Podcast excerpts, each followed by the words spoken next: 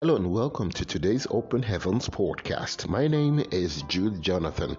Today, by the grace of God, is the 26th of May 2021, and the topic for today's Open Heavens is No Impossibility with God. No impossibility with God. Let us pray. Father, we thank you for today and we exalt you. We magnify your holy name, for there is none like you. Thank you for all that you have done for us and our families and our loved ones. And thank you for all that you are still doing. We indeed glorify your holy name in Jesus' name. Father, we ask that you will teach us your word this moment, even as we go through your word in Jesus' mighty name we've prayed. Amen. Praise God. Hallelujah. Now, the topic again for today's open heavens is no impossibility with God.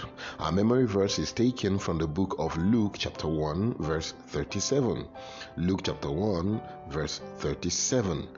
For with God nothing shall be impossible. Luke, chapter 1, verse 37. For with God nothing shall be impossible. Our Bible reading is taken from the book of Second Kings, chapter 2, verse 10. 2 Kings, chapter 2, verse 10 And he said, Thou hast asked a hard thing. Nevertheless, if thou see me when I'm taken from thee, it shall be so unto thee. But if not, it shall not be so. Hallelujah. Amen. Now, the message for today's open heavens. Nothing can be too difficult for God because, according to the book of Psalms, chapter 62, verse 11, power belongs to Him. Jesus also confirms this in the book of Matthew, chapter 28, verse 18. The Bible says, saying, All power is given unto me in heaven and in earth. God can do anything because He has unlimited power and resources. I know this because God says of himself in the book of Haggai, chapter 2, verse 8 The silver is mine and the gold is mine. How influential a person is can also determine how he or she can affect your situation. In the book of Second Kings, chapter 4, verses 8 to 17, bears record of a rich woman who took care of Elisha and his servant. When Elisha wanted to say thank you for her hospitality, the woman said she needed nothing because not only was she wealthy, she also had influential relatives.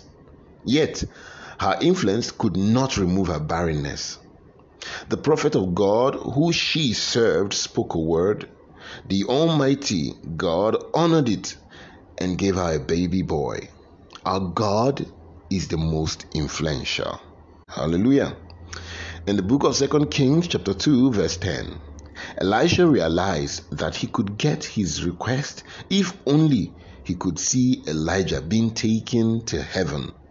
As a child of God, you must have focus. You must always look up unto God and Him alone for help. Psalm 121, verses 1 and 2.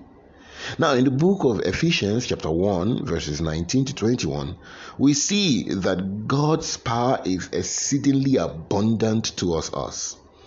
If you look down, you are likely to see only problems, like Peter, who began to sink when he lost his focus in the book of Matthew, chapter 14, verses 26 to 31.